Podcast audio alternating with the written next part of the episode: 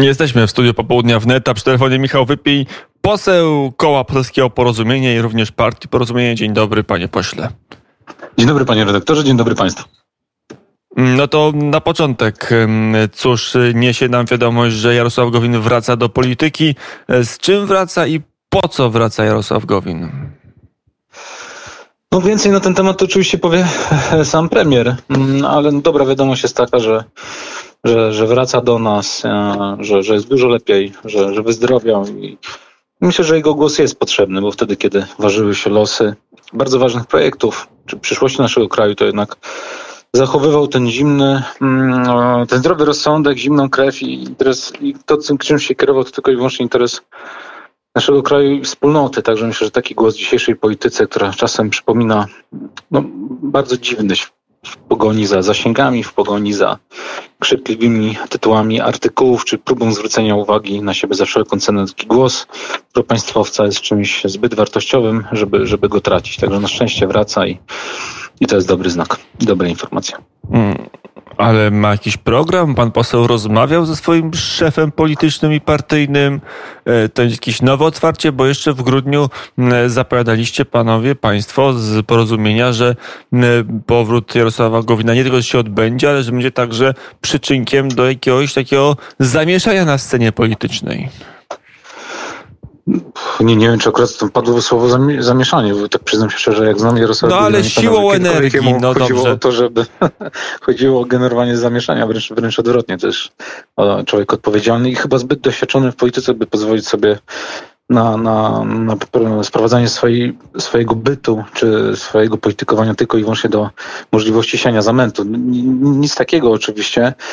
Dzisiaj jesteśmy w dobie pandemii i widzimy, że państwo skapitulowało i jestem teraz świeżo po spotkaniu w kancelarii prezesa Rady Ministrów i, i widzę, że ten obraz się pogłębił niestety. Mm, także musimy sobie odpowiedzieć na pytanie, jaka ma być Polska, nie tylko po pandemii w kontekście gospodarczym czy społecznym, ale także w kontekście funkcjonowania organów państwa, bo ono dzisiaj przegrało czy przegrywa i ofiarą tej porażki padli Polacy w ilości ponad 100 tysięcy, którzy zmarli na, mm, na COVID-19. I to, to jest bardzo ważne pytanie, na które należy odpowiedzieć. Należy się zastanowić, dlaczego państwo w kluczowym momencie okazało się tak słabe i wywiesiło białą flagę. Także myślę, że tych zadań, które przed nami jest dużo więcej. Oczywiście o nich będzie mówił sam premier. My też będziemy o nich się, do nich się odnosić w miarę upływu czasu, prezentując pewne postulaty, bo z całą pewnością Ostrzegaliśmy o pewnych kwestiach związanych z wprowadzeniem polskiego ładu, które wprowadzi, wprowadzi niesamowity chaos i także przewidując czy próbując walczyć z pewną wizją państwa, która dla nas była nieakceptowalna i w mojej ocenie, ocenie jest zdradą wyborców Zjednoczonej Prawicy. Więc myślę, że naprawdę będzie co robić, będzie co sprzątać, no i należy niektóre sprawy zdecydowanie postawić na nogach, bo się okazało w dobie pandemii, że kwestie państwa często były postawione na głowie.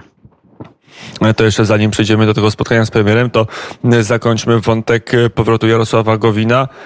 Z kim będzie sprzątał ten bałagan Jarosław Gowin i, i kto bardziej nabałaganił w Polsce w waszej optyce? Platforma czy Prawo i Sprawiedliwość? Pewną pułapką i myślę, że złudzeniem jest takie poczucie, że jedyną odpowiedzią wizję Polski Jarosława Kaczyńskiego zawartą chociażby w Polskim Ładzie jest wizja Donalda Tuska. Jedną odrzucamy, odrzuciliśmy i skończyło się naszym wyjściem z rządu, a druga jest nieakceptowalna, bo nie oznacza tak naprawdę nic i z całą pewnością nie jest odpowiedzią na to, co dzisiaj prezentuje większość rządowa. Także nie interesuje mnie czy nas ani Polska Jarosława Kaczyńskiego, ani Polska Donalda Tuska. I z kim? No myślę, że dzisiaj Polska także potrzebuje nowych, twa nowych twarzy, nowych idei, nowego programu. Nowe pokolenie doszło do głosu przez szereg lat i, i myślę, że ich głos musi zostać wzięty pod uwagę. Postęp technologiczny, ale także wyzwania, przed którymi stanęła Polska e, w ostatnim czasie powodują, że czas najwyższy na daleko idące zmiany, ale także w, w kontekście postrzegania roli państwa.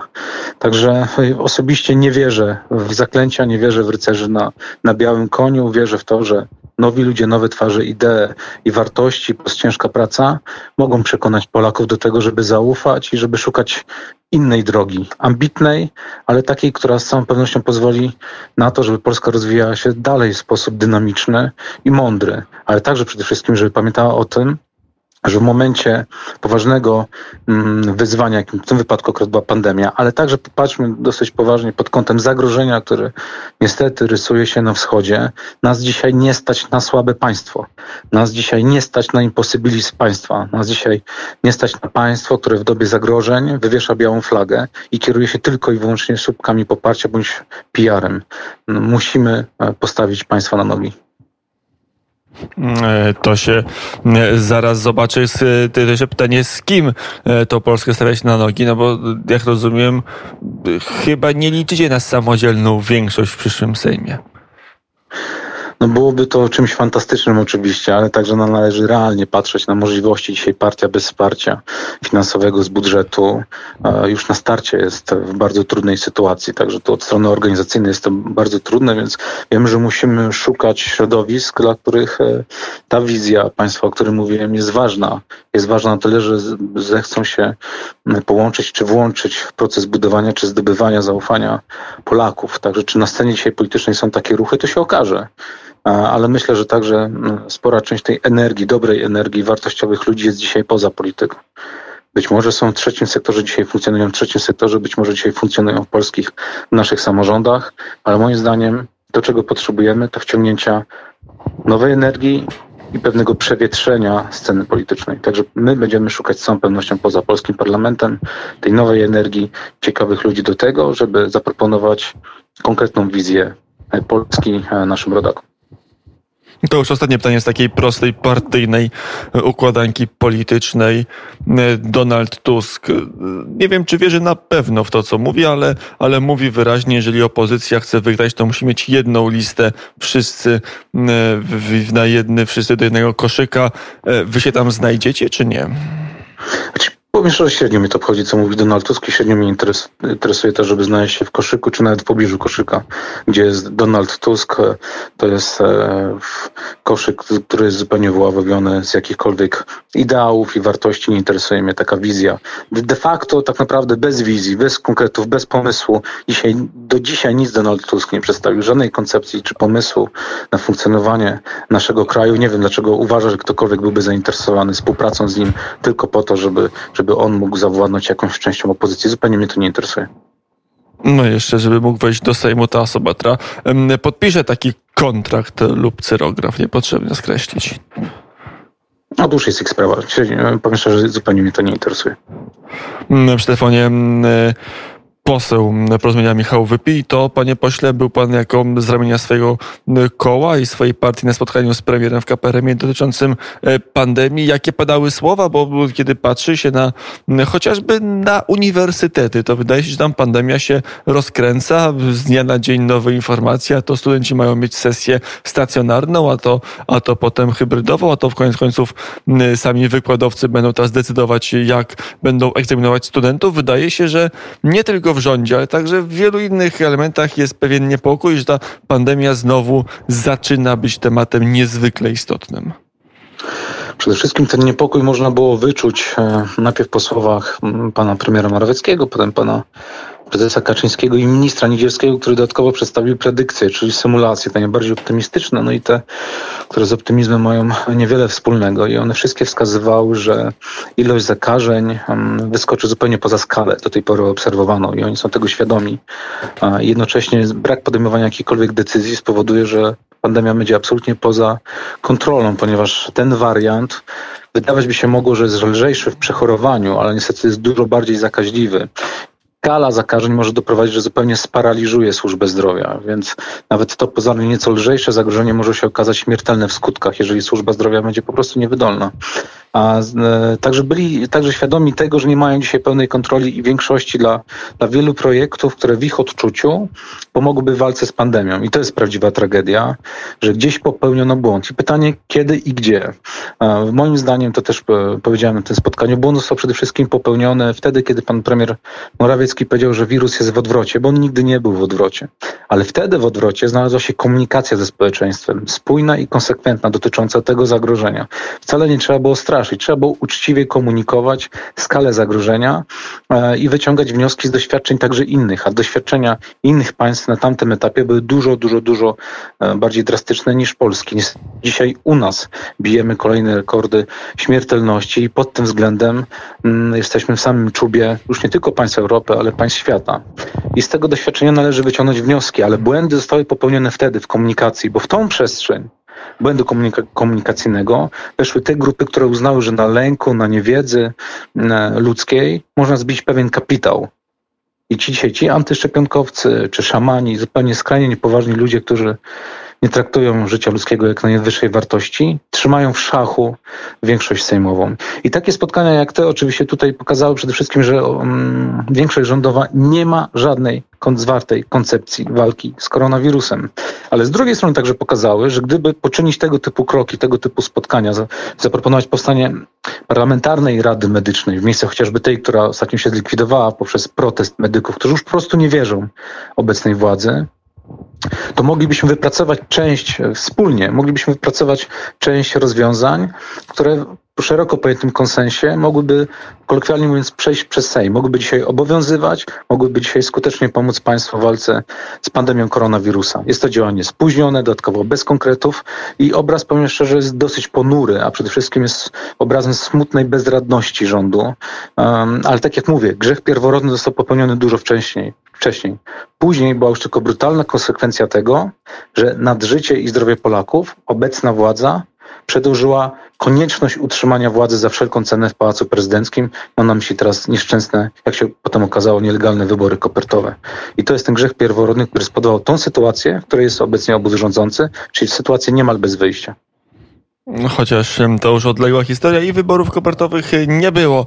Na jaka będzie przyszłość? Na tym spotkaniu politycy ustalili, e, jak rząd będzie działał e, dalej. Czy będzie lockdown? To takie słowo się pojawiało w tych dyskusjach, w dzisiejszych dyskusjach u premiera. Kilkukrotnie słowo się oczywiście pojawiło w różnych aspektach. My przedstawiając na, nasz program półtora roku temu, Bezpieczny Obywatel, przedstawiliśmy go po to, żeby lockdownu czy tego typu drastycznych mm, obostrzeń uniknąć. Ale żeby uniknąć tego typu obostrzeń, trzeba było mieć im pełną informację na temat transmisji wirusa, tak, by ewentualnie wyłączyć te miejsca, w których on staje się wyraźnym zagrożeniem. Lekceważenie zdobywania tej informacji poprzez testy, potem nazwaliśmy także mapą nabytej odporności, czyli wykorzystywaniem nowych technologii do zbierania informacji. Później zostało to nazwane paszportem covidowym powoduje, że przede wszystkim nie mamy informacji o wrogu, więc działamy po omacku. A działamy po omacku, możemy zakryć oczy i uszy, udawać, że nie ma problemu, do momentu, kiedy nie musimy się brutalnie zderzyć z rzeczywistością. I to brutalne zderzenie z rzeczywistością najczęściej kończy się lockdownem, czyli przyznaniem się do klęski, do porażki, nie mając już żadnej możliwości ruchu. A więc to słowo, słowo dzisiaj padło w, w, w, kilku kontekstach. Myślę, że minister Niedzielski pokazując te predykcje, y, zwłaszcza te najbardziej pesymistyczne, także świadomy tego, że one będą oznaczało, oznaczały daleko idące obostrzenia. Tak jak mówię, można było wielu tych działań chaotycznych i drastycznych uniknąć, gdyby potraktowano to zagrożenie poważnie. Z naszej strony jest pełna gotowość do tego, żeby nad konkretnymi projektami pracować. Zgłaszamy pewne pomysły. Zgłosiliśmy to już na samym początku pandemii jako konkretny, całościowy plan walki z pandemią i zarządzania tym kryzysem i robimy to nadal, bo uważam, i to też było powiedziane, że kwestia życia i zdrowia Polaków powinna być natychmiastowo wyjęta z bieżącej walki politycznej.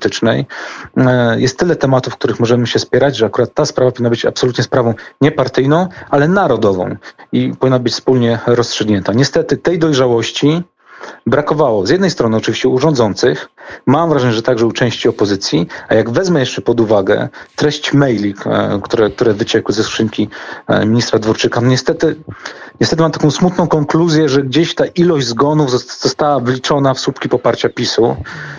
No a to już dla propaństwowca, e, patrioty jest absolutnie nie do przyjęcia.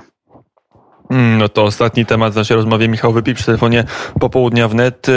Panie pośle, kwestia związana z Pegasusem, z podsłuchami, z komisją śledczą. E, jak rozumiem, pan oczywiście będzie głosował za tą komisją.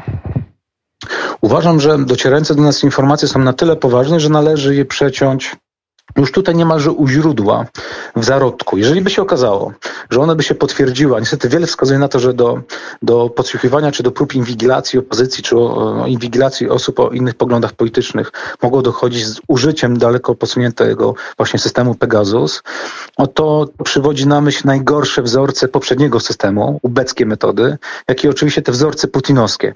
A tego typu za, zapędy należy gasić absolutnie w zarodku.